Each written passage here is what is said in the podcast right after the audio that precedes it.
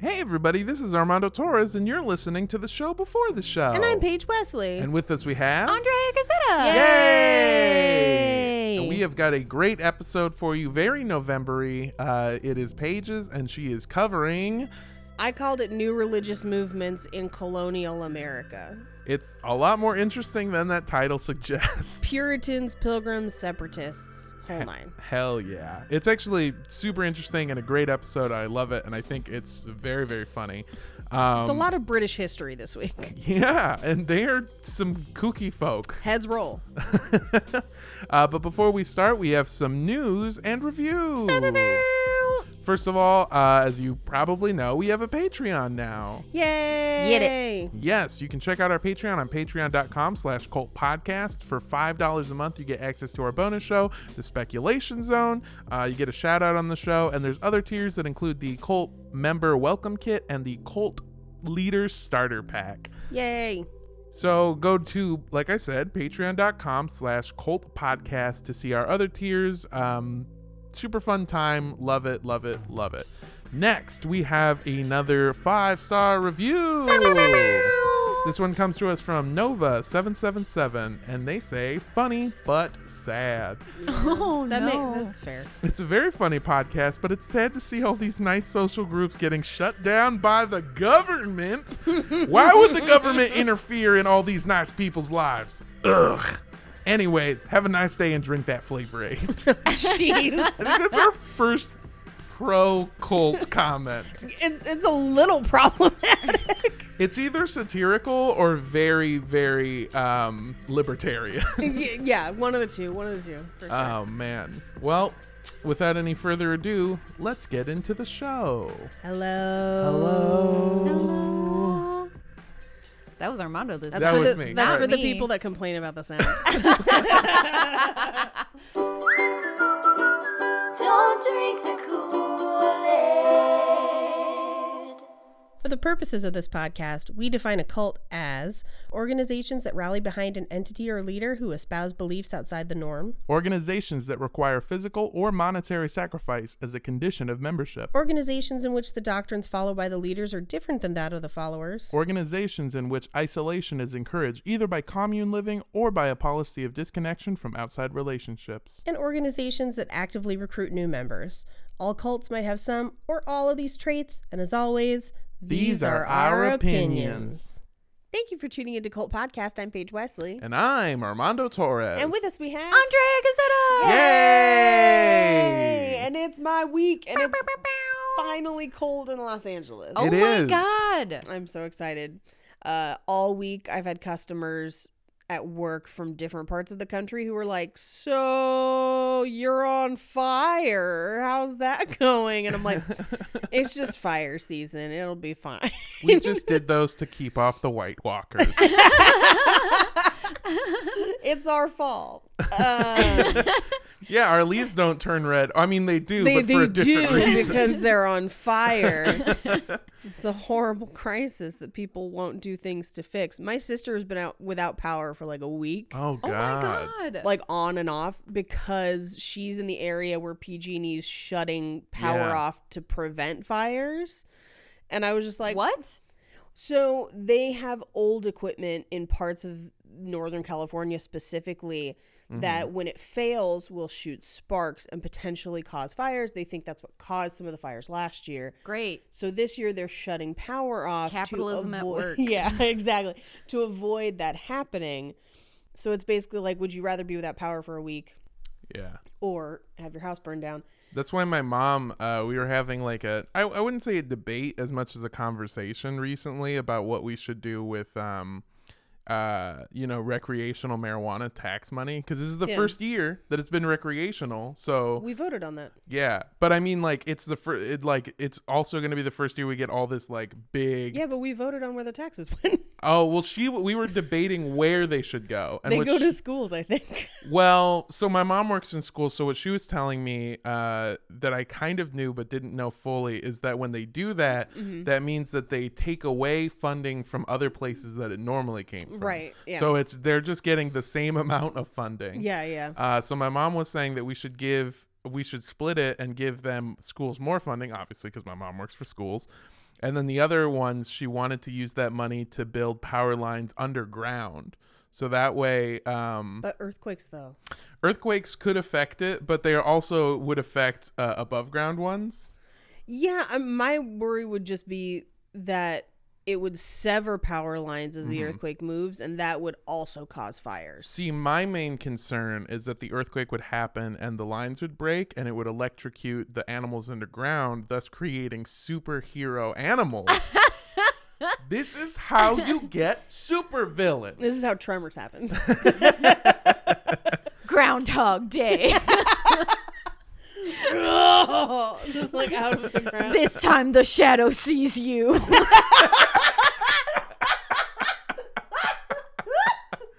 A sci-fi original movie. From the makers of Sharknado four and a half. Oh, From the makers man. of Sharknado 9. Are you still watching these?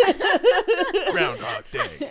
Uh, speaking of Sharknadoes, if you, I, it's out, I believe, on Netflix now. If you haven't seen Crawl, which is basically Gator Hurricane, Oh, hell yeah. definitely do that. It's real fun. It's like 89 minutes long, and like 70 minutes of those are like full blown gator action, and Gator I hurricane. love it. Yeah, Sorry, we saw it in so theaters. and We were like, "This is basically Gator Hurricane," and I'm here for it. Um, so it is. We are recording this on the first day of November, Yes. And we wanted to do something kind of different for the month of November. Because last November, you'll remember we did Manson Yeah. for the whole month of November. So this month, Armando and I are kind of splitting the month, and you'll see what happens. Yeah. But we're going to start out with something that, if you grew up in America, you've probably never thought of them as a cult, Mm-hmm. but they fit like almost all of our criteria, most of it. Uh, we're going to be talking about essentially. I'm going to call it new religious movements in colonial America. Oh. Yeah. I thought we were covering Starbucks customers. I mean, it's the same people. Hey. white ass whites. um, we're going to be covering Puritans, separatists, and pilgrims, and I'll go through kind of the differences between those as we do. Uh, but basically, the white origins of settling in America, and we are definitely going to cover how they're not the first people to get here. Yeah. They're kind of assholes about it Yeah. and we'll we'll go through it as we get to it. But for sources, we have uh, the Mayflower Pilgrims Behind the Myth, a BBC documentary. I highly recommend that documentary. It is on YouTube. It's an hour long. It's got a lot of information, and they also include uh, at least two that I saw. Uh, indigenous American peoples as references, basically, where they cut away to their commentary. Oh, that's really interesting. It was really interesting, yeah. Pretty convenient that when you find YouTube documentaries, suddenly they're credible. Well, in all fairness, they said the Earth was round. oh, Um, come on! we're also going to be looking at the writings of William Bradford and the writings of Edward Winslow from the Plymouth Colony. Uh, those are both white men. Those are some of the only writings that we have of the time. They are biased, so we'll go through that a little bit as well. Um, for this first episode specifically, because this is going to be two, uh, we're actually going to be looking a lot at the climate in England that produces these groups. Uh, and for that, we have the Encyclopedia Britannica on Henry VIII, Elizabeth I, James IV of Scotland, and the First of England. I'll explain Nice. all of those as we get through. White people love some nice titles. they do. They're all they all have the same names. Ah, that makes First a of lot his sense. name, last of his thing, and the first of the last of the swords. Exactly. Now presenting Sharknado, fifth of his name. King of the sci-fi original movies. The pointiest of teeths. I Although that is just through inbreeding.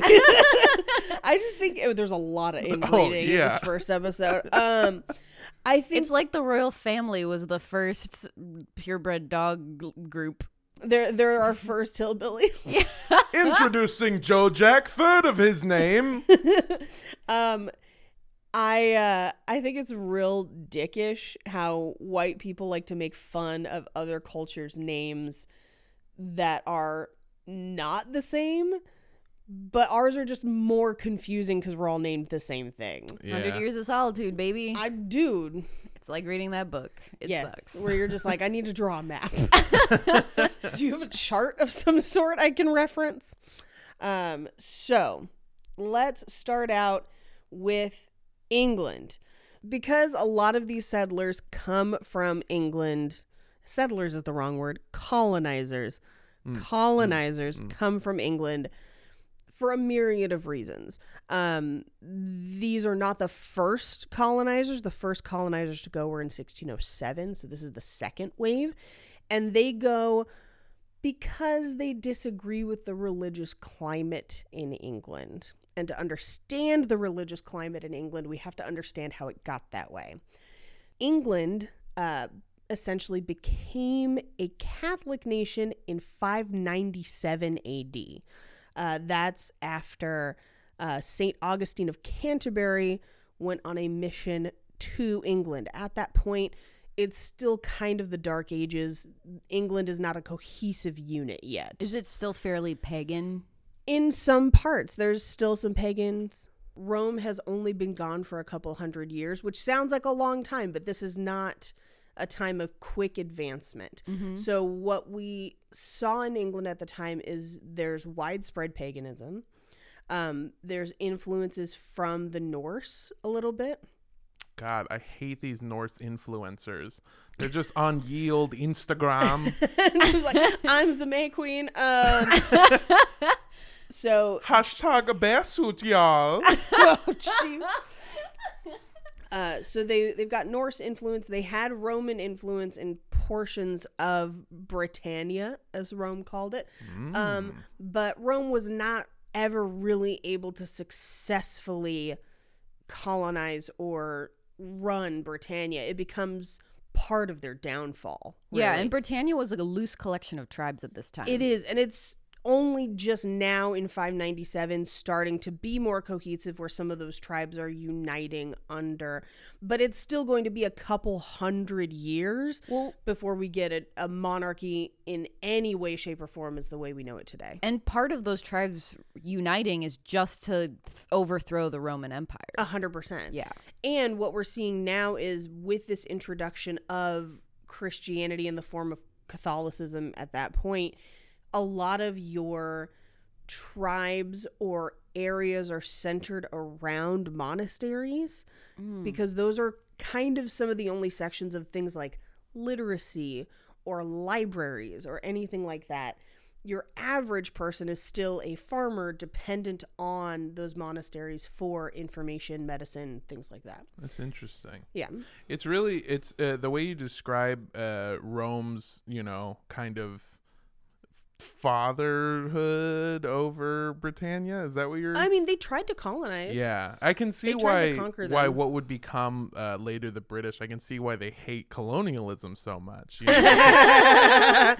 oh, they no, they love it. Oh, they yeah. do it so much. T- too much. I Too would much. Don't- That becomes a problem later on. We'll see in episode two where it's almost like they colonize over each other, and that creates kind of where we end up at the end of episode two. Yeah. Um, so when most people refer to the Church of England, though, they're referring to the change that occurred in England in the 1500s. In 1534, England separated itself from the Roman Catholic Church. The reason they did this was because Henry VIII kept getting that dick wet, and it was a problem. If I remember correctly, he kept getting that axe wet too. That's true. He did get like four axe injuries. I watched the Tudors. Um, if you want to see Henry Cavill naked a bunch, watch the Tudors. Um, Hell yeah. It's it's pretty fun. Their first two seasons are really good. Um, A lot different than the tutors I had in school, by the way. different word. um, so Henry VIII um, had multiple wives, but that was not a thing in the Catholic Church. Not allowed, baby. Not till death allowed, do us part. Which is crazy because divorce is referenced and allowed in the Bible, which I think is kind of hilarious that they Hmm. were just like, not for us though. Well, a huge tenet of Catholicism and one of the biggest reasons that priests have to be celibate is so that popes and the Catholic Church can retain money, baby. That is 100% true. So, one of the biggest reasons that the Catholic Church frowned upon divorce is that it would reduce assets and therefore the power of the monarchies that they supported. This is also true because in biblical divorce, there are exchanges of funds that happen because women are still considered property, which they're also still considered property at this point. But the problem with divorce in a monarchy is that that quote unquote property, which is terrible to think of people that way, but that's the reality of the time, belongs to other kingdoms. And that's the problem. So, what essentially happened was Henry VIII married to Catherine of Aragon of Spain. Uh, he constantly fucked other people. In fact, Catherine had originally been married to Henry's older brother, and when he passed away, he married Catherine. Damn. To keep that money in the family, baby. to baby. keep that money and the alliance in the family. But unfortunately, Catherine of Aragon was not able to produce a male heir. She did produce a female heir named Mary, but at this time, women could not inherit the monarchy. Mm-hmm. So he needed a dude. And he actually had boys with a couple other women, mostly ladies in waiting of the queen, in the palace. But because he couldn't divorce his wife, they were all bastard children, which means that they are not necessarily eligible for the throne, or if they are, they're subject to being invaded by other royals that are also eligible for the throne that are currently ruling or living in other countries. This is some Bobby Baratheon shit. Very Yeah, much so. 100%. because This is Henry has cousins, uh, mostly cousins at this point, that are either married off to other countries Mm-hmm. or other siblings who are married off to other countries as well. that's kind of how they like showed their like alliance in back in the day, hundred right? percent is would be like, oh, marrying people off, yeah. Um, or so marrying people in, which means that if he does not have a valid heir to the throne, any one of those people can show up and be like, "Excuse me, that's not valid. I'm taking over your kingdom now." Yeah.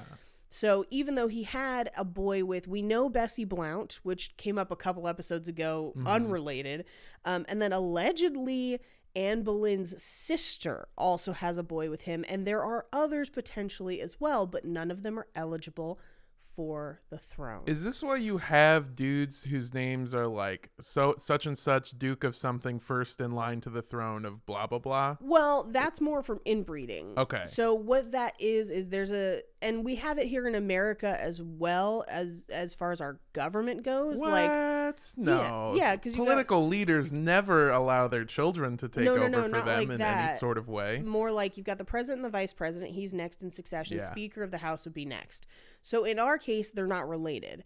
But in the case of the monarchy, it's the same idea. They're just related. Yeah. So depending on how close in relation you were to the throne, that would dictate whether or not you could take over. See, that's that's just fucked. I'm glad that in America, if you're president, you can't have your son be president or your wife run for presidency or your children run in the very many positions in the White House. Yes. God, this country fucking sucks sometimes. I was gonna say we're not any better. No, Um, I love America, but god damn it, are we stupid a lot of the time? Yeah, that's true. Um, so that will actually come into play in short order. okay. So, um, at this point, Henry meets Anne Boleyn, sister of a girl that he's already had a baby with, allegedly. Damn. Yeah, They got Alabama rules. They do.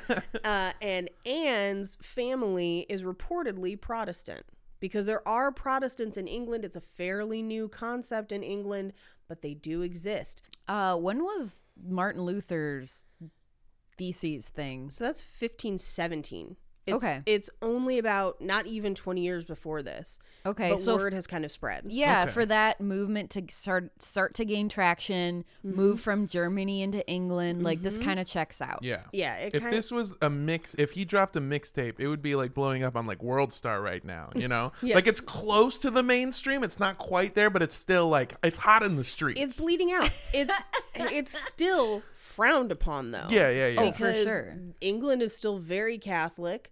Um, they have cardinals from the Catholic Church that are in power, and that's part of the difficulty with the Catholic Church at this time. They're not just a church; they're a political power. yeah. And Yeah. if you piss off the Pope or piss off the Catholic Church, the other countries that are in league with the Catholic Church are now your enemy. Yeah. They can and will raise armies against you to dethrone you if you piss off the Pope. And, and the they're Pope, easily prone to being i mean they're fucking run by a bunch of birds they just have cardinals running this goddamn church Okay. okay but also uh, the Catholic Church also has its own armies. Yeah, sometimes, yeah, yeah, too. yeah. They do, yeah. So it is you don't piss them off. No. They're a big, big force. But Henry meets Anne Boleyn, and she reportedly keeps it high and tight and doesn't sleep with him right away. Which is like the first time that's ever happened because pretty much anyone in court was like, Well, you're the king, so lift Yeah. the skirts, you know, like which at the time we don't even wear underwear at the time. It was yeah, just, just like lots of layers. yeah Um, lift the skirt and then 77 other skirts exactly. Um and there's no woman under there it's, it's just skirts all the way down it's like a floating ghost. i'm putting forward right now anne boleyn was just a floating skirt that's why she didn't sleep with them quick enough um, and and I feel it's easy to kind of cast some blame on these women who were willing to sleep with somebody else's husband, but they had no other power. yeah like dude what the f- this is like a time where like if Also, you pissed off a king they would just murder. he murder could just you. kill you. Yeah. Yeah. So you know, there's definitely abuses of power going on, and she kind of stands up to him, and basically, Ooh, you're a saucy one. Ooh. Ooh. She basically implies that she would not a try to have any of his kids and Mm-hmm. b probably wouldn't sleep with him until they were married, but he's already married. Do you think this is because like she just watches the long line of women fucked over who just like, Probably. and she's just like, that ain't gonna happen to me. That could be. Um, there's a lot of uh, people that allege that her family were politically motivated and that they Mm. helped engineer it. I see. To me, because you're right. I I didn't even think of that. I'm not, I don't put any blame on any of the women that slept with uh, the king because of obvious like. You're gonna die if you say no to the king. Like Yeah. I know that now. Right. Um, I don't know any of this other shit you're talking about. This is a history lesson for me. Oh, you don't know British history? Not as much. Oh, this shit's nuts. I've been learning about it recently for the upcom for this series and the next series. But um, Yeah. the other thing too is that like I I in my mind I know that facts are not based on of what you like, but in my mind I like the thought of like she's just like that shit's not gonna happen to me i'm gonna make this work for me because the political like the family being politically motivated that to me that feels sad Eh, it feels like she's like doesn't even she doesn't even have a choice in her own quote unquote independence you know what i mean And Most it- women didn't. at Most I women know. didn't, and it could have gone either way. She uh, is reportedly kind of bossy in a good way. I know that's usually a bad connotation, but oh no, she's like yeah. a boss bitch. Yeah. Back in the day, bossy just meant like they just attributed that to women not following what you told them to do. yeah, do. she for me she's one of my favorite historical figures. I Yeah. find her really fascinating, and then we'll come up on one of my other favorite historical figures in just a second. But, Monica, you have to marry this man. Father, I don't want to. She's a witch. um, it's funny that you don't know this history. oh God. buckle up. um, so he moves mountains basically to marry her. He's he, a witch. And by mountains, he mean you mean his other wife. Basically, yes. So he banishes his other wife. You know, old Mountains McGee over there. yeah, because he can't kill her. Like No. that would be murder and an act of war against Spain, where she's from. Yeah. Um, but divorce is not legal. So he decides that he's going to separate from the Catholic Church, declare a new church, the Church of England, an allegedly Protestant church with him as the head. So he becomes essentially the Pope of the Catholic Church. And this is a very like broad strokes outline of what's mm-hmm. happening. We could spend literal hun- like Months. months just talking about Henry VIII, and I would love every second of it. He's fascinating. He's so fascinating. He's so mo- motivated by fucking. It's crazy. He marries like six or seven other people. I think it's six people. I'm trying to count them out in my head. I head. thought he had eight wives total. I think you might be right. I think it is eight. Because I always forget if it's Henry VIII. He does have eight wives. Yes. okay. That's why they called him Henry VIII. That's No, why, and that's the only not. reason. It's not. Um, there's just multiples of them have the same name. Yeah. yeah, it's very There's yeah. white people. white people. You're like, I'm Jane Seymour, you're Jane Seymour. Um, so but Anne is number two. So Anne then marries him and gets pregnant. Now, the country of Spain, which is still a Catholic nation, fucking pissed. And so is France. And France fucking hates England. And they're basically using this to kind of start some shit. Yeah. So now, what Henry basically did to please, quote unquote, his current girlfriend is causing a European wide crisis. And Anne has the baby, and it's a girl. Ah. Ruh-roh. It's a girl. It is Elizabeth the First, and everyone's mad.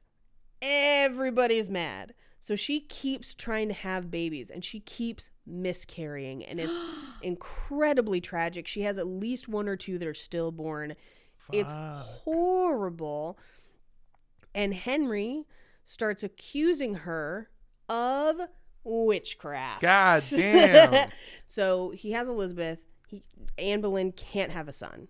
Okay. She miscarries a ton of times, a lot of stillbirths. God damn. It's real bad.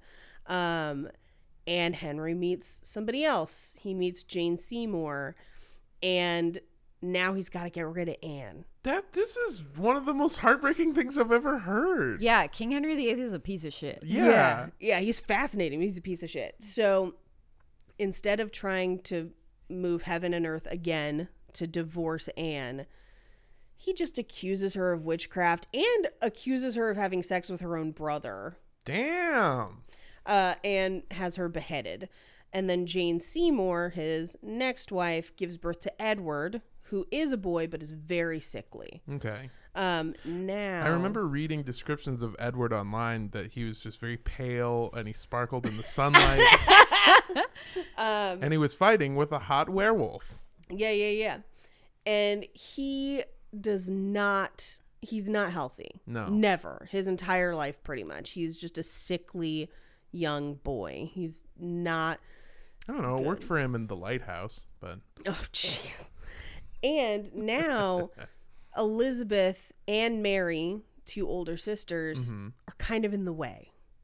And so people are kind of trying to get rid of them. So they're kind of sending them away because they don't want them to try and seize the throne, even though women can't have the throne. So they're trying to marry them off. They're, you know, trying to get rid of them. okay. Um, Women be usurping. yeah.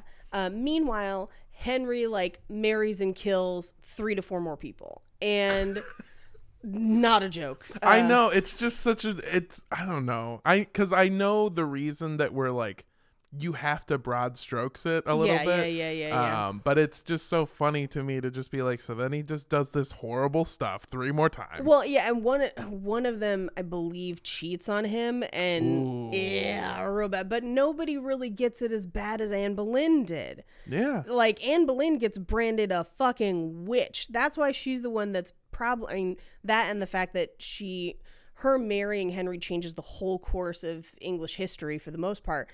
She's the one that everyone remembers because they're like, oh, the witch that put us at war with everybody, basically. So now Henry's getting older and Henry dies. He was not healthy towards the end. He had gout. He had been injured in battle multiple times. He couldn't walk easily. He's he had a- literally a Robert Baratheon. Yeah, this yeah, is I think he's exactly Robert Baratheon. cuz what's his name just stole uh the like old English like medieval history, right? Uh, To- J- uh, I mean, George Uh, R. R. Martin. I'm sure Yeah, it's heavily R. R. borrowed. Yeah, it's Yeah. That's the claim that I've seen the most is that he like the lore of the stuff is just stolen from like English history. well, I mean, it's That makes a lot and of cool sense. and Yeah. Yeah, the mother sure. of dragons. Yeah, that makes a lot of sense. That's what I've heard. Yeah, I don't. I also, again, this is kind of a history lesson for me. Also, it's really cool that in history there is somebody that I can genuinely refer to as Queen Witch. That's Yeah. pretty fucking yeah, Queen, dope. Queen, Queen, Queen Witch. well, I'm Um, sure it was really easy too because the entire country saw the like at that time. Yes, Henry is breaking the law, but it's so much easier to blame the woman as the seductress and as the evil one No for one's gonna making blame him the break up with his wife. Right. no one's gonna blame the because you you get your fucking head cut off Yes. too. But Yeah. if you blame that evil bitch witch who fucking How seduced his she? ass, yeah, she was a lady in waiting to the queen, and then you know, yeah, Yeah, I mean the other thing too is, is like I'm sure everyone already, like you said, blames her and not yeah, Henry. So as that's soon what as, it's. That's our fucking lot, bro. That's Yeah. what fucking happens. and so as soon as he's like, I think she's a witch, the whole country's just like, that makes sense. I buy into that. yeah, yeah, Yeah. Well, and if you disagreed, You're a witch. you're a witch. Uh, and here's the sad part: it was not only he didn't just behead her; he beheaded her, her brother, two of her friends. Fuck. He banished her family, like scorched earth, like hardcore. So then we get to, you know, he's married and murdered like a bunch of people. Uh he dies. Mhm. The throne goes to Edward, who at this point is still very, very young and very, very, very sick. I want to say he's either nine or eleven. I- Or nine eleven. Yeah, I want to say he assumes the throne somewhere in that range and only lasts a couple years. I like being king, but every time I breathe in air, my nose bleeds. Yeah, no, ex- that's exactly Legit, he's a baby legit. boy. And the kingdom at the time, uh, all of his advisors are trying to keep it a Protestant kingdom because they've now fought hard to keep that. They moved mountains to become Protestants, and now they're at risk for other countries coming in while their king is young and weak to take over and return them to Catholicism. And the only actual heirs that the throne should pass to currently are Catholic and women. Women, Mm. yeah. Yes. So um, they would only be able to pass to his half sisters, neither of which were married at the time, um, which would have been Elizabeth, obviously, or Mary, who was Roman Catholic. And because- she's older, so she has more of a she's claim than. Elizabeth. Yes. And that would revert control to España, basically, Spain. Uh, so Thank you for the translation. you're welcome. what the advisors do is on Edward's deathbed, he bequeaths the throne to his cousin, who is a few more people down the line in royal succession. Her name is Lady Jane Grey, who is Protestant. And she is also a teenager. Um, and in the process of this is forced to marry in order to take the throne and she lasts nine days Damn. she's called the nine days queen Well, that's at which point that's just bad writing. yeah at which point mary shows up and has her executed Damn. They say that the executioner cried yeah that he to cut her head off because she was innocent. She was just a child, kind of caught up in some things, and and, she didn't really her know what was family going put her in and- power yeah, yeah. It, that was definitely a case of her family trying to gain power and she really didn't have anything to do with it and now she's dead um, mary then also imprisoned her sister elizabeth for supporting protestants also because she thought that elizabeth might take over the throne but upon mary's death elizabeth does take the throne Well, the biggest issue is that Mary could never produce an heir either. that's true and she thought she was pregnant for a long time. Turned out to be a big old tumor. yeah I thought you were gonna say a pickled shit. no I've just been plugged up for nine months. You didn't think it was a problem when you didn't take a shit? I thought I was pregnant. what was I gonna do? Gave birth to like a taco scented poop. um, so Elizabeth does take over, And at that point, she converts England back to Protestantism. It never fully goes back to Catholicism, Yeah. but it becomes an infighting issue. But in for years and years, there's just bloodshed because it's yeah, Mary switching just back and forth. fucking executing people. Yeah. So Yeah. there's just all this That's murder, right. and She's- then she's known as Bloody Mary, right? That's the one. yeah, Yeah. that's Yeah. her. Because she just she's like, you're a Protestant, fuck you. My mother was Catholic, fuck off. So she Yeah. just is killing Protestants and, in the streets. and it all comes back to family stuff. Like, of course she's mad. Like her mother was basically exiled and died alone because her dad wanted to get his dick wet and converted everyone to Protestantism. So when she comes back, she's got an axe to fucking grind. Yeah. And she just kills the shit out of people for years and years and years. And then Elizabeth takes over and is like, I'm not going to kill the shit out of people, but we are a Protestant again now. But the issue is that even though Elizabeth is like, hey, like, let's peace out, a lot of people who are Protestant who are being murdered by Catholics are taking it in their own hands to be killing Catholics. Here's the other thing, too. When Henry converted them over to Protestantism, he looted a bunch of the monasteries.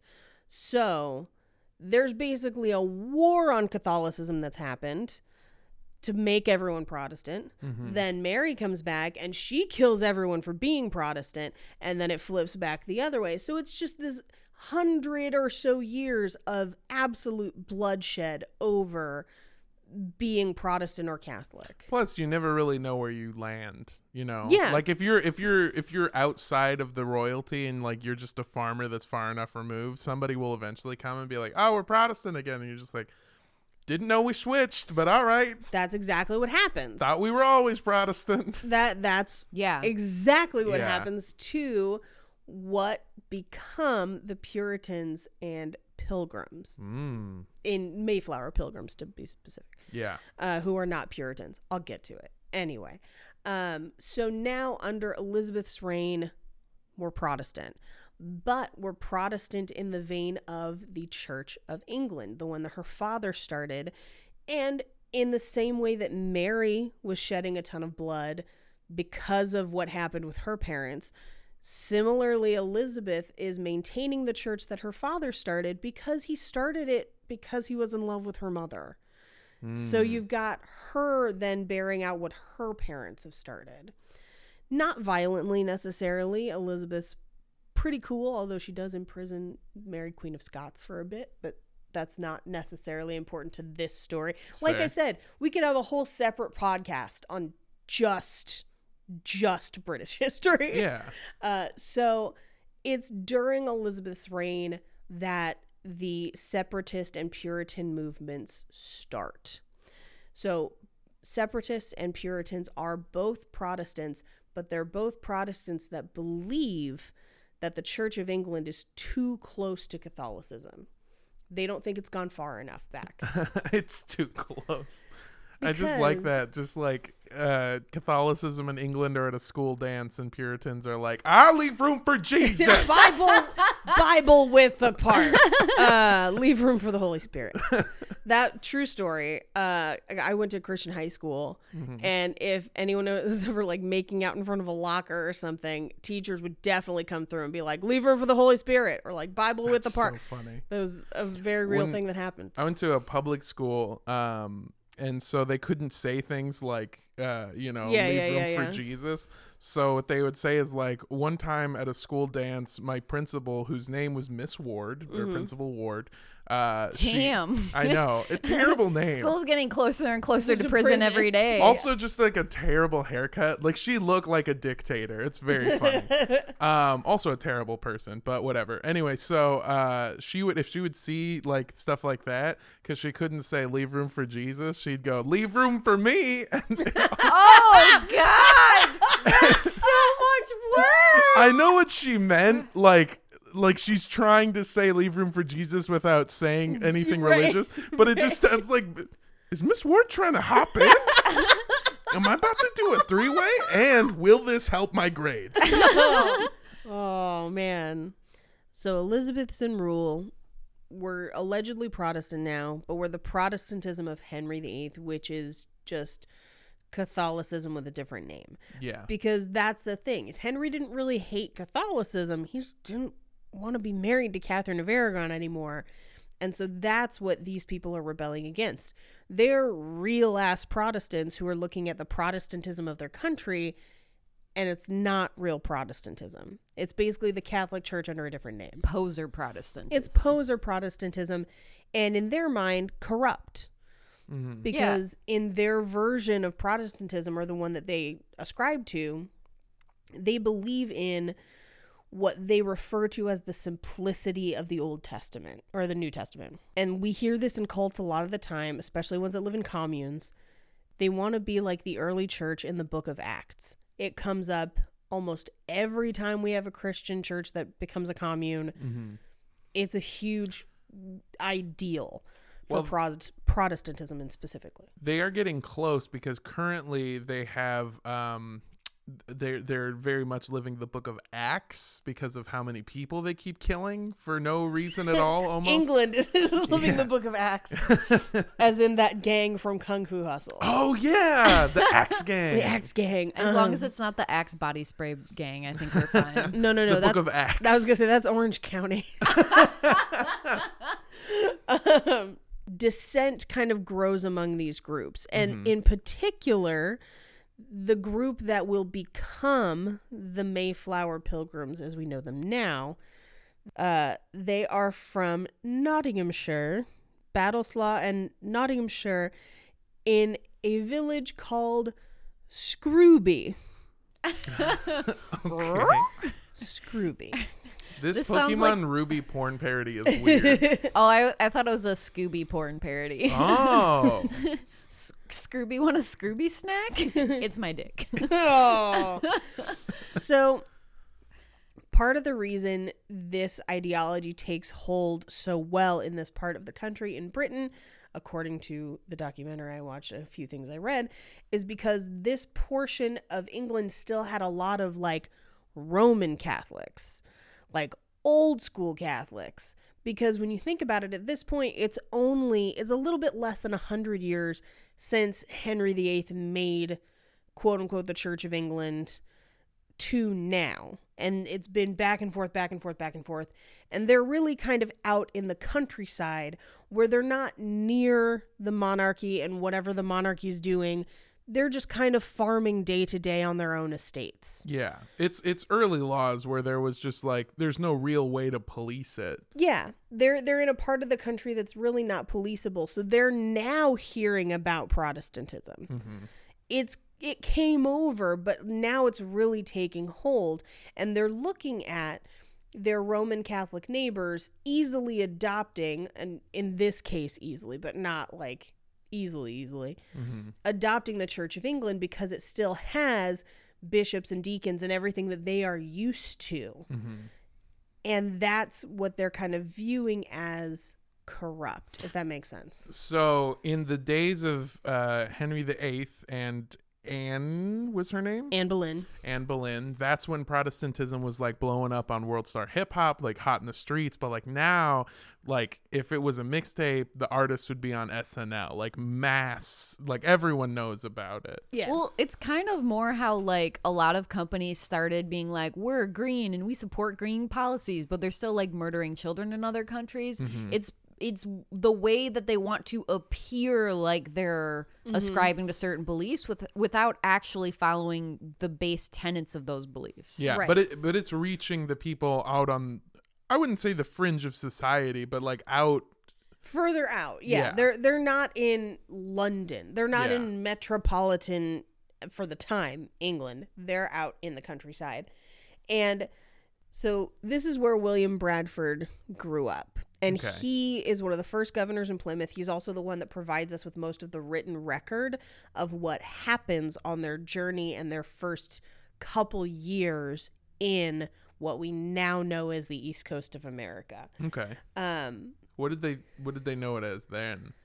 Um, Plymouth Colony. I'm just. Oh, okay. I'm sure the people, the indigenous peoples, knew it as other things. We'll get to that in the next episode. Okay, yeah, Um, I just didn't. I don't know, cause I, Yeah. you know, the whole thing of just like Columbus thought it was India. I wondered what they thought no, it they was. they knew it was the colonies. They knew it was a new world. Yeah, they they were actually. We'll get to it a, a little bit more in, eh, towards the end of this episode, and a little bit of the next episode. They were trying to go to an existing colony that was already there. Mm, okay. So we'll get to it. cool. Um, but so William Bradford grew up in this area of England. Um, he was born in Austerfield, Osterfeld, which basically is Pilgrim Central. It's where Okay. a lot of them are from. Um, right near the village of Scrooby. Uh, he grew up with a lot of tragedy. Basically, his dad died when he was only a year old. His mom and sister died when he was about six. His grandfather died. He basically is orphaned at around nine ish and goes to live with his uncle.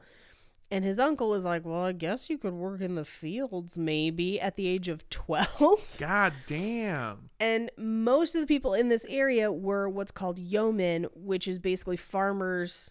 Yeoman, Yeah. spelled different. uh, farmers cultivating their own land estates. So Okay. he, he's on a farm or a plantation, kind of. Mm. Um, slavery's not as slavery of people of color is not as widespread yet. Yeah.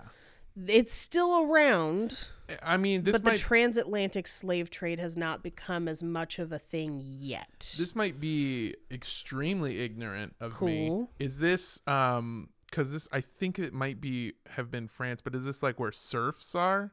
Um, that's a little earlier, but there are, are still servants. Okay. There there is still like a servant class, basically. Okay. Yeah. Um, so some of these people would have had servants, but for the most part, it's a family farm. Okay. These people are not poor because they have their own land and their own farm, but they're not rich. Mhm. So it's mostly your family and the people who live with you cultivating this stuff. You're working in your own fields and stuff a lot of the time. Okay. So, um, he at that point, uh, when he was 12, fell ill. He got really sick because that's the thing too. At this time, there's not a lot of medical advancement. If you get sick, you're just you You're may sick, die. yeah. Ride it out. Um, so he was bedridden for quite some time, and read the entire Bible, just cover to cover, back Wow. and forth, fully. And he, I mean, there's not a lot of other books, I'd imagine. There are no other books. yeah, pretty much. There's none. also, I have read the Bible cover to cover. Yeah, there's a lot of weird shit in there, man. yeah, it's it's This- a, it's a good read. yeah. Um, he at that point, after reading the Bible, decides that he believes Protestantism is correct Okay. and that the church should be a much more simple, much more less ostentatious than the Catholic Church and much more per at the time and much more personal than what is currently happening. So at this point he starts going to the house of a local landowner uh, named William Brewster and listens to a Puritan preacher named Richard Clifton. Hmm. Now, Puritans at this point in time were people that saw problems in the Church of England, but they wanted to change the Church of England to fix the problems. So they wanted to kind of work from within to change it to be more like what they wanted, but they were pretty fucking extreme about it. okay. They, you know, they were persecuting Catholics, like they were like scorched earth, we want to change it. Brewster's not necessarily full Puritan Okay. and neither is William Bradford at this point. They decide that potentially, By nature, it seems like you'd have to be full Puritan. well, Otherwise, you're you're just like a half-a-ton. they they are starting to be not Uh-huh. completely of the belief that maybe they will just have to practice their faith outside of the Church of England. Hmm. Okay. So they're what's known as separatists. They want to separate from the Church of England. Colloquially, because of the way the separatists live, which was very plain and very simple, um, largely just church based, uh, because of that strictness, some people also would refer to them as Puritans because they Oh. want to live their life in a pure way. However, the original term refers to the people who want to purify the Church of England. But that's why there's a bit of a misnomer, especially when we look at them in the context of American history. Because we always call them Puritans. We always call them Puritans, but they're not necessarily. Interesting. Um, now, they go along pretty peacefully. Um, their basic tenet is when two or three are gathered in my name, there I am in the midst of them, which is a Bible verse. And it's basically the idea that we can have access to Christ without a bishop or pope when we are gathered together in Christ's name, if that makes sense. So they're saying we don't need a leader and we don't need someone to tell us what to do and we don't need to pay money to this extra dude to Mm-hmm. read the Bible for us. We have the Bible. We can just read it and talk about it. Well, it's almost like the belief that like inner politics can corrupt a message. Exactly. 100%. But the problem with that is that in the Church of England, the bishop and pope is the queen at this point, previously the Oh. king, which means that if you're saying, I don't need you, That's heresy, that is baby. heresy and treason. Yeah. That is, I don't need you, government. Like it is anarchical at this point. Yeah. It's not great. So they're just uh, medieval or not medieval. They're just ye old sovereign citizens. allegedly yeah kind of at this point Okay. sort of a little bit um now queen elizabeth in 1593 passes the puritan act which fines them for not attending church. So if you do not attend church at the church of england you could be fined for not doing so And part of that is because tithing is still tied to the church, which means that's how it's how paying into the government That's It's how you're- funding the wars it super is. yeah Yeah. yeah That's crazy. Follow Now- the money, Hallie Burton. Exactly. uh, now, after Elizabeth passes away, Mm-hmm. her second cousin, basically, James the Fourth of Scotland and James the First of England. So he's the he's James, but he's the fourth of one and the first of another. Okay. If that makes sense. Yeah. He takes over. He's the next in line After and- Elizabeth? after Elizabeth Oh, okay. I didn't and know that. he is also Protestant, but Church of England Protestant, and he's not well liked, and he doesn't want any sort of interference or disloyalty because he's already on thin ice. People loved Elizabeth. They like to this day she's revered as one of the best leaders England ever had. Hmm. And now he's in power, nobody likes him. So he doesn't want any sort of dissent. So he makes basically not attending the Church of England a banishable offense. So now this finally starts reaching those outer cities. And William Brewster is fined for not attending church, and they threaten him with banishment and tell him that he's not allowed to hold churches in his home anymore, which is what he was doing. So at this point in 16 Really quick. I'm sorry. Um, when you say that somebody is fined, is it money? yeah, Because I didn't. I don't know. I guess in my head, I would think that the people like William Brewster Mm-hmm. are probably the people who are like, I got everything I need on my land. I don't need your dumbass money. I have what I need. they and still I, have to pay taxes. Oh, yeah, okay. it's still a gold-based economy. Yeah. So Okay. there, there definitely is bartering happening, but you can still get money for things. Yeah, there's still Hmm. money, and it could also be like we're taking part of your land. Hmm. Like whatever you have, they can take. That's fucked. But it is largely a gold based economy, and there is money, and there have been taxes for hundreds of years at this point. okay. Um, so actually, there have been taxes since fucking early Egypt. Like taxes and money have been around for pretty much as long as Okay. societies have been. Oh around. yeah, I didn't think there wasn't money. I just thought that like I don't know. From what you describe William Brewster as, he seems like the type to just be like, I got what I need on my land. I don't need no one else. Eh, not really. I mean, he lives in a city. That's fair. and he is the bailiff of Scrooby Manor. So he has like a job Mm, okay. outside.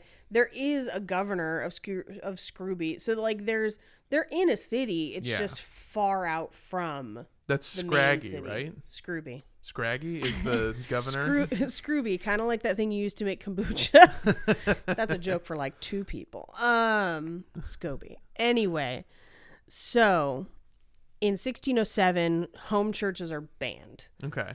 And so they decide that if they want to continue worshiping the way that they do, they're going to have to leave England. So their first stop, they decide to go to Holland. It's the Protestant capital of the Netherlands where they believe that their beliefs will be widely accepted. So they go to Holland and they are accepted. It's as far as religion goes for them a pretty peaceful time. They're there for about 10 years. However, they are essentially refugees. The only jobs that they can get are in textile factories, and that's whole family, children to adult. And it's hard work and it doesn't pay a lot. They don't own anything anymore. They don't, they don't have their own land anymore. anymore. And then another thing that's happening is that all their children are starting to assimilate to to Dutch culture. which is a, although Protestant celebrates some of the former pagan rituals of the Norse people including Christmas. Yeah. It becomes a point of contention. So they start to believe that Holland can't be where they stay. Mm-hmm. Because they, need more control over the lives of their children. Yes, and they need their own space where they can actually own things because there's no way for them to get ahead economically in this other country and they don't speak the language. Their kids are learning it, but they are outsiders. Listen, guys, I thought moving here would be a great idea. I thought it on paper, it sounds good. But now that I think about it, all we have to eat here are fucking meatballs. Everything's written in IKEA language. I just caught my son with a fresh pair of wooden Nikes. We got to go. Wooden Nikes. Just Gorgon Florgan it. That's their slogan. We got to get the fuck out of here. So, I just want clogs with a swoosh. So they decide that That's how Jesus walked on water. It's clogs. 'cause they float. maybe I don't know. I don't I don't think that was it. But Spitballing. yeah, yeah, I mean, you I know. think he was just Jesus. Yeah, that was my thought. so at this point, they decide to start negotiating passage to what they've heard is now a successful colony across the Atlantic Ocean. Now, we're only going to spend about two seconds on this because this is part of what our speculation zone episode for this coming week is going to be about mm-hmm. is the non-religious colonies of the new world. But England had been sending people across the Atlantic for a while, starting in about 1607. I think the first group goes in 1604 to 1606. From what I remember of my very awful world history class, um, was that they were sending people for a multitude of reasons, including like exploration. Some people just got kicked out. Yeah, Debt. they did send some prison prisoners, yeah, or If you- debt. Mhm. Debt, yeah, debtor's prison was still a thing. So if you didn't pay your taxes, they could put you in prison, and then you had no way to ever pay your taxes, and so they just send you to America. yeah. Oh man, imagine if they still did that. America rounding up thousands of students. yeah, just what all of America gets to be exiled to America. That's why we're all here. We're sending them to Australia. so they had heard of people going. Okay. But up until 1607, it hadn't been successful. Most white people that went over there fucking died, mostly of the elements. You know, it's just bad. Well, they don't know what to eat or how to eat or what to grow, it's and a like completely different place. They're completely unprepared. Have you mm. ever been on a camping trip when it's a white person's first time? Because they're always like, "This is gonna be great. It's gonna be like the movies," and then they almost die. I every time. specifically don't camp. Exactly. I hate camping. My dad took me camping. I woke up with a tick on myself in the middle of the night, and I had to pee, and I didn't know how, and I accidentally peed on myself. I don't like it. Everything's cold and my dad snores a lot. They probably got on the boat and were like, "It's gonna be great. There's gonna be s'mores. There's gonna be campfire tales." And as soon as they land, fucking dead immediately. also they they know little to nothing about the place or the topography or the plants that are there Oh, or the yeah. animals they don't even know that there's already people there they know nothing they're going with all the hubris of white people and just showing up like they should already own it Poison ivy is going to be a real fun surprise. oh yeah so the only only encampment that seems to last more than a couple months is Jamestown. Mm-hmm. And it is largely soldiers and that's in Virginia.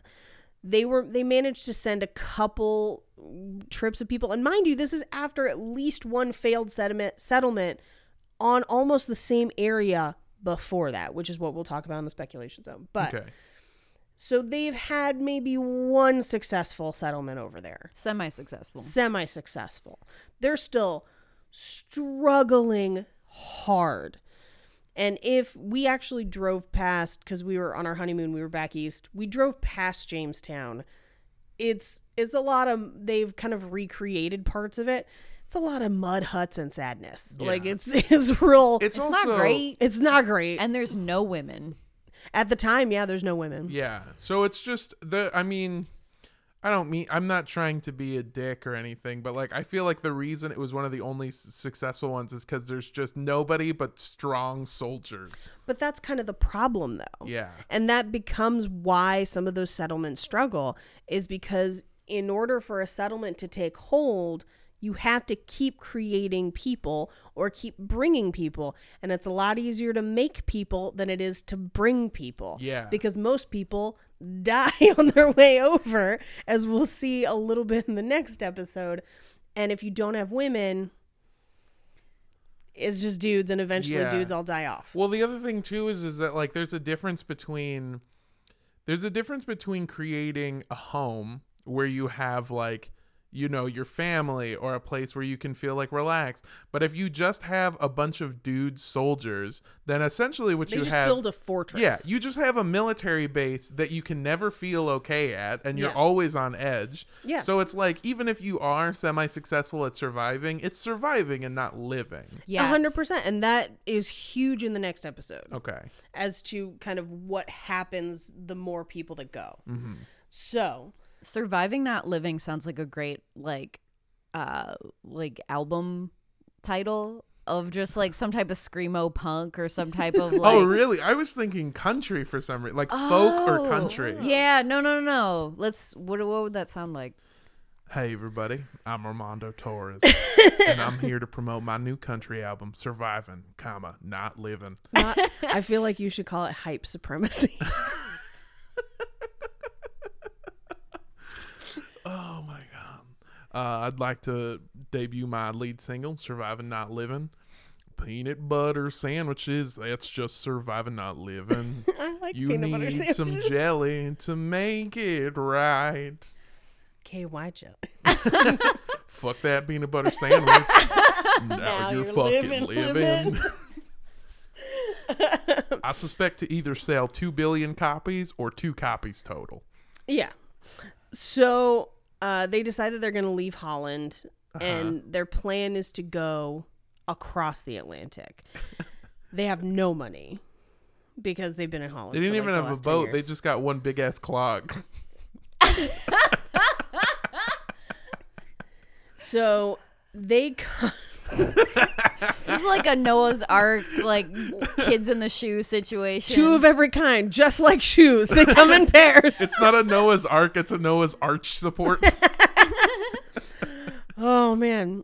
So they contract with a man who is basically a trader. He's in the trading business and he wants to establish trade across the Atlantic specifically for furs and a few other things. It's like beavers and fish and yeah, we'll get into beavers in a bit. A lot of other Mostly in the second episode. So Yeah. this is why they need women in the new colonies. nice. um, but he That's the second song off of Surviving Not Living. I'll trade you these beavers for a different kind of beaver. Featuring Little Wayne. Uh, so they um Also, I'm sorry to keep interrupting. Who who who are they? Who is he expecting to trade with? The colonists or native he, I, th- people? I think a Jamestown okay. and B I think he is attempting to procure goods over there to then trade in England. Oh, okay. All right. I see. because it's it's you know a new world where things aren't resources aren't exhausted. yeah, It's probably cheaper because you're just taking things yeah. like assholes. Uh, his name was Thomas Weston. Him and a couple other merchants agreed to finance this voyage for them in hopes of breaking into trade. And the country of England was just about to get into what is now known as the 30 Years' War, where I have I have written in my notes Protestantism versus versus Catholicism. Two Jesuses enter, one leaves. Is this with France and Spain Yes. mostly? Okay. Yeah. Mm-hmm. Do you have any information on this war, like how long it lasted? Or... Thirty years. Um, Damn. Because the Hundred Years' War was actually a little longer than hundred years. Yeah. They just rounded down. yeah. Um, now England, basically, they kind of had to ask permission to send those ships, and mm-hmm. England was like, "Yeah, fucking go! Don't let the door hit you on the way out." Because as far as England was concerned, they were just going to cause trouble and muddy the waters during this war, so they were just like, "Fucking leave." It, it'd be like if the Westboro Baptist was like, "Hey, we want to launch a rocket into space," and we were like, Please like, go. please go, That's Just go, fun. have fun, go ahead, see what's up there. Let us know how it goes." Because Um, the funniest thing too is like England is mostly using this as a punishment for dissenters and people they don't want around anyway. And it's Yeah. like they're volunteering to leave, and you don't really want them around. Like, Yeah. yes, them go. Get to get dump 'em. You're also in the middle of a war, so that's like somebody just tugging on your shirt, just being like, "Can we leave?" And you're like, "Yeah, get the. I don't mm, care. Fucking leave. I got bigger fish to fry." yes, and Mommy and Daddy are fighting. Go play with your toys in a different colony. So as they were preparing to leave, because the you kind of if you wanted to go across the Atlantic, you had to pick your times. Mm-hmm. You had to leave in the early, early spring in order to get there in time to still have some spring left and then have a full summer and a fall before you have to live through the winter. So you could get that harvest going, baby. Sometimes she needs a little time, but you got to get her while she's nice and wet. And so that you have warm weather for so you can build shelter. Yeah, because the ground is frozen so hard, you can't put things in the ground to Yeah. build your buildings. God, the East Coast sounds terrible. It's horrific. It's beautiful. Uh By the in way, the fall, it's in the beautiful, fall, it's and gorgeous. summer. Yes. please catch "Wet Harvest" playing now on iTunes. The second single from "Surviving, Not Living." two settlers going. 42 settlers going. Um anyway, so These pumpkins getting nice and round. Are you trying to fucking step in on my game? Trying to fuck these pumpkins now. God damn it, honey, you're a regular Dolly Parton. oh my gourd. Oh my god. So, as they're prepping to leave in spring, they're a little dismayed to find out that Thomas Weston, the guy who was arranging all this, hadn't done jack shit.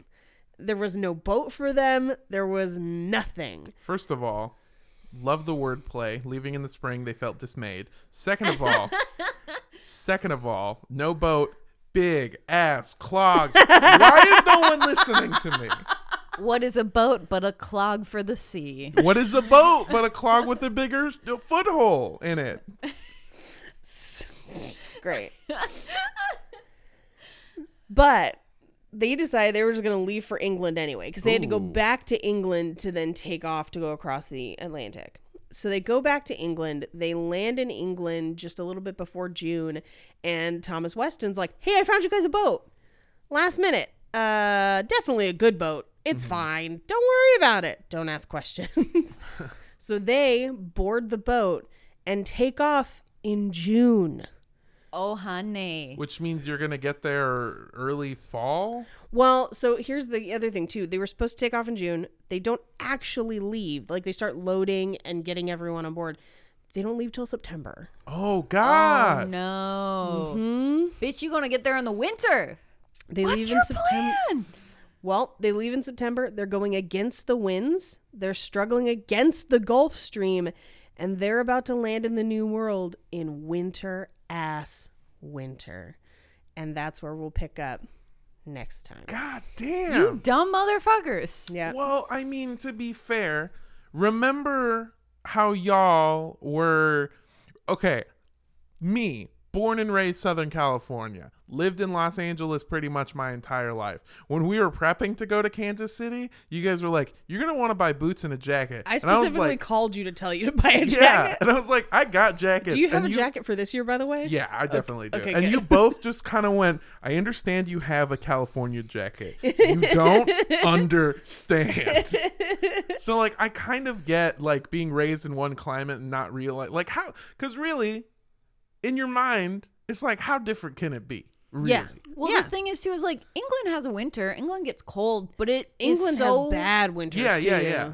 But it also is completely surrounded by the ocean, so the the level of winter is really different. Well, winter aside, It's a wetter winter. Yeah. you also you're from there, so you know how you know what to expect. A, B, And you have a house. yeah, and you, know what food to eat. Yes. And if anything goes wrong, you know where to go to get help if you need it. Mm-hmm. But instead, you're just going to yeah. And the other because the other thing too is is like the reason you leave in spring, so you have all this time to prep for winter. You get the firewood, you get the shelter going, you get mm-hmm. everything. You're you're fucking going right in the thick of it with nothing. Yeah. With nothing.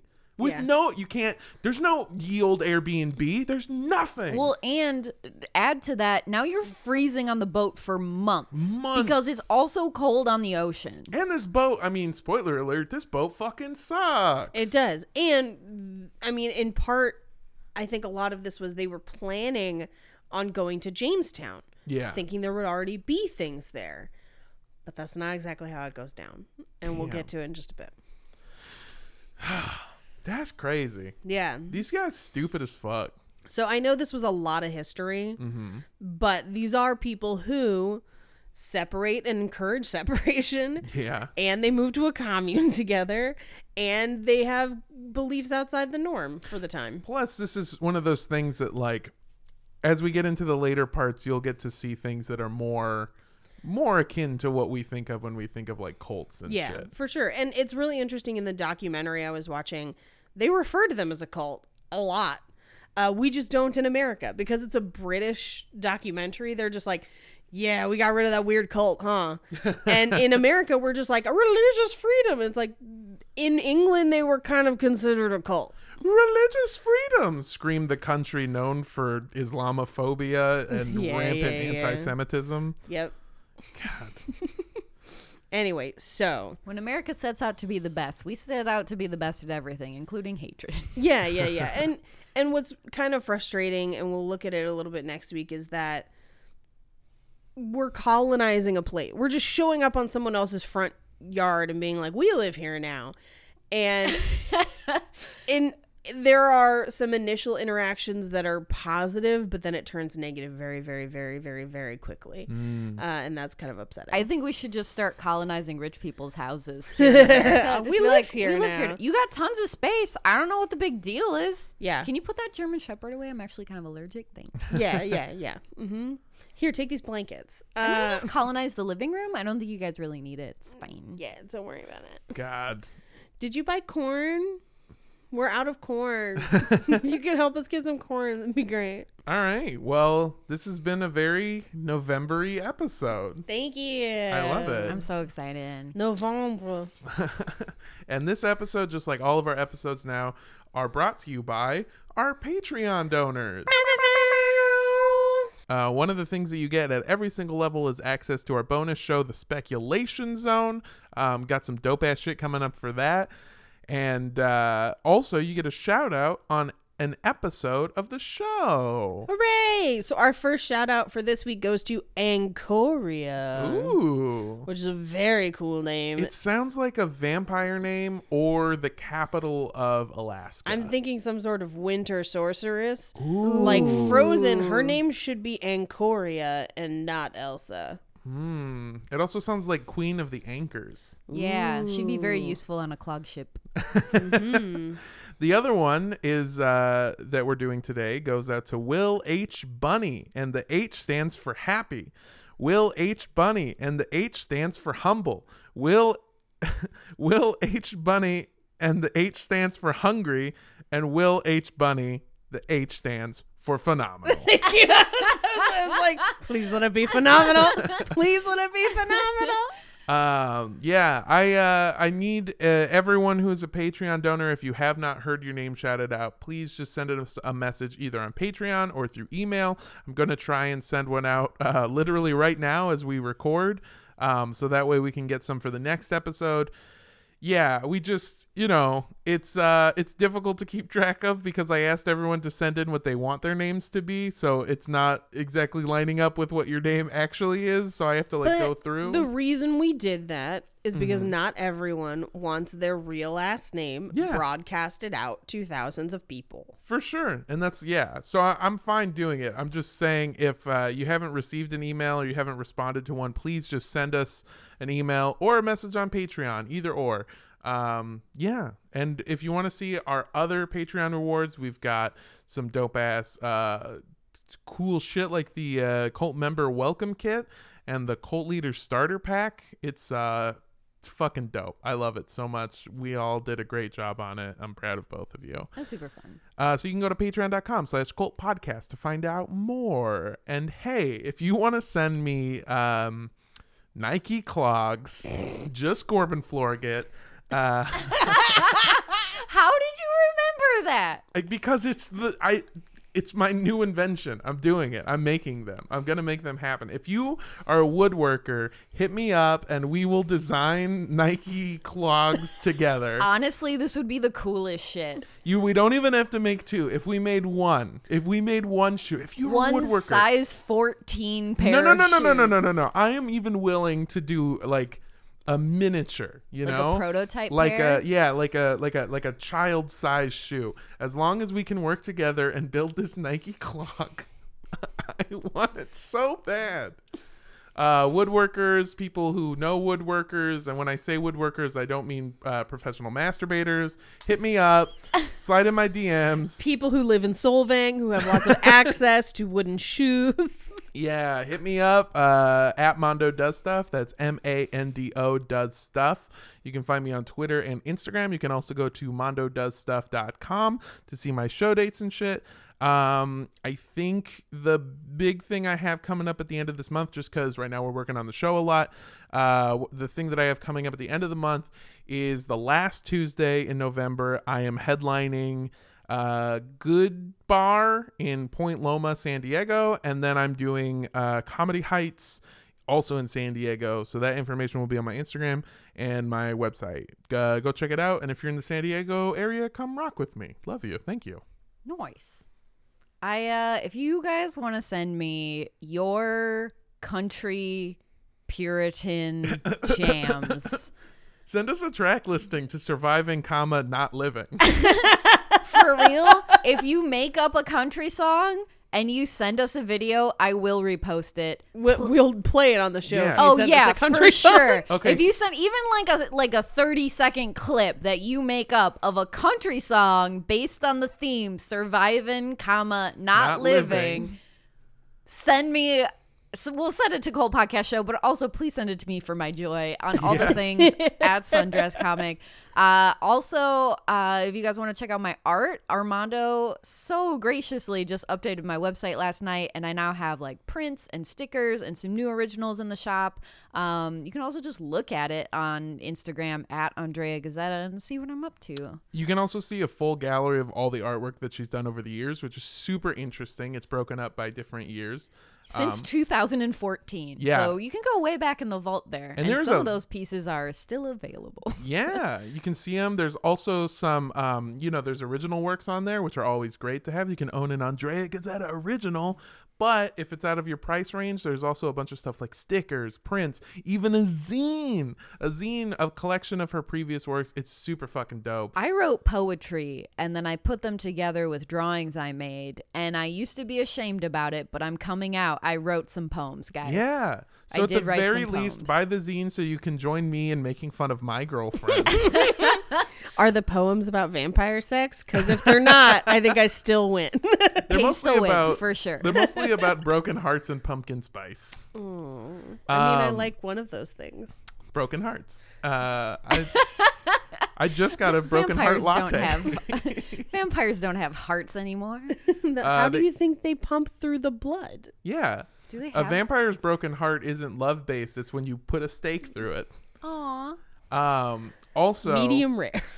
there's a stake in my heart. That's, That's a track number five. Toy Story vampire crossover. That's track track number five of surviving, comma not living. There's a stake Featuring- in my heart, featuring but Randy my Newman. eyes still be dazzling. You've got a stake in me. Blah! you got a stake in me. Oh God! When I'm sucking on your neck and I'm I that's I'm out. Uh Also, really quick, Andrea Gazzetta does have her art currently up in a show for a limited time in Los Angeles. Oh yeah, that's that's up until January. It's at Art Share LA. If you guys are in LA, I have a painting there. But it's also just a cool salon show. It's like floor to ceiling art, more art than you could look at. Just hundreds of people. Yeah. I actually haven't seen the full show yet, so I'm excited to check it out. Yeah. So go do that. Uh, more information will be on her Instagram, Twitter, and uh, website, hopefully. Hell yeah. Cool. cool. Um if I, I mean I will take any wooden shoes. That sounds great. Yes. Uh, also tiny wooden shoe ornaments. Love those. um it the time is nigh for I start planning Thanksgiving on November 1st by the way. So that that's how I'm a pro. I will take your favorite Thanksgiving recipes that you're willing to part with. Because I know some people are very particular about their recipes and don't tell anybody. But if you have a cool one, please let me know while also acknowledging the murder of the native peoples. So mm, mm. as you send it, you're like mashed potatoes. Also, white people are colonizers and responsible for thousands and millions of deaths. You should call them maybe like you you could recreate the name, make it culturally aware, and just call go. it This is my woke dessert. It's called pumpkin dye. and it's about the death of millions of people. Also, it has a little bit of graham cracker in the crust. It's got cinnamon in it. um, but yes. Uh, and on November 5th, I will be battling Tom Whalen at the store. And November 9th, I'm doing comedy in Ontario. The links are on my Facebook. Dope. Yes. This is a turfuckin. Uh, it's a it's a turducken that you eat when you realize that white people have fucked over people of color for thousands of years. Yeah. Probably more. Yes. Yeah, exactly. Uh, and yeah, if you are curious about our show and if you want to know where to get started, you should go to our website. Yeah, you can go to cultpodcastshow.com if you're looking to get somebody into the show. We have a bunch of links of fan favorite website or uh, fan favorite episodes that you can check out. We've also got um, a new newsletter thing, so you can sign up, and whenever we add stuff to the store or are big, making big changes or are getting ready to do our 2020 Panic Fest live show, Panic! you can go there and uh, you know you'll get an update. Um, additionally, if you like the show, consider following us on Instagram. Or on Twitter at Cult Podcast Show. Yeah, our Instagram, by the way, is at Cult Podcast. Should have said that. um, I know it seems stupid, but just following us on social media makes us seem a little bit more legit. So the more of you that do it, uh, it really helps us out. We live in Los Angeles, where your worth is based simply on how many uh, Instagram followers you have. Uh, it's a horrible life to lead. And your proximity to the fires. yeah. If you're like, I'm being evacuated, we're like, oh, look who's rich. oh. Yeah, and tell your friends about us. Yeah, tell tell your enemies about us too. um, tell everyone. We want those hate likes. Uh, and you can always send us an email to cultpodcastshow at gmail.com. I know I haven't been that great at responding. Things are happening. Stuff is getting good for us, which is awesome. But it also means that I can't respond to everyone immediately, but I promise I will get better at hitting back people. Also, I wanted to apologize for not having uh, speculation zone episodes up on time. We've been, um, I was on the road for a week and a half. Paige I, got married. I was getting married. she was on the love road. Yeah, but we've got some awesome ones coming up. Yeah. in just another week. So like we'll- not even a full and week some sweet, so. sweet bonus content Yeah. that We'll be dropping uh, two episodes on the speculation zone coming up um, as kind of a apology. Yeah, um, appeasement might be the more correct word, and it's um, it's kind of like a prequel Yeah. to Cult Podcast. It is my episode of my former or Paige's episode of my former podcast. We're best friends now. which I, we taped. I want to say two to three weeks after we met, and I had just told you about Cult Podcast, but it Yeah. didn't exist yet. and we we talk about it a little bit on Mm-hmm. the show, um, which is super cool. And then Andrea's show. Uh, yeah, I used to have a podcast called Andrea Loves Everybody, and I had both Armando and Paige on, and Armando made the music for it. So, do you want to release both those episodes? Mm, let's probably just do the Paige one. Yeah, the Paige one is really good. So, Yeah. Oh, thank you. yeah, it's Mine super is awesome. sad. um, Well, you were still living in your car at the time, I think. Uh, No, no. he had just moved into his apartment, but his grandfather died the That day we same recorded. day, I do Yeah. remember that. So So he was um, chugging beer at 10 a.m. It was a rough day. or a good day. Sometimes I do that when I'm happy. You were very sad. I was very sad. So those things will be posted uh, in the meantime. So yeah, we're very sorry, but thank you for bearing with us. Uh, life happens. Uh, Life uh, finds a way. Yeah. That's about fucking. Oh shit! That's what that's about. Well, that's pretty much why we haven't been responding. We're too busy fucking, you nerds. And I think, oh, we forgot to give the address address, didn't we? oh yeah, and if you want to send us anything um, that can't be sent in an email, something Wood- real, Wooden shoes, wooden Horgy Borgans. uh, Some gourds, a baby otter. Don't send us a baby otter. It's a baby otter. Do not. So cute. It will die in the mail. It'll die in the mail. Send us a baby raccoon. They're scrappy. They'll make it.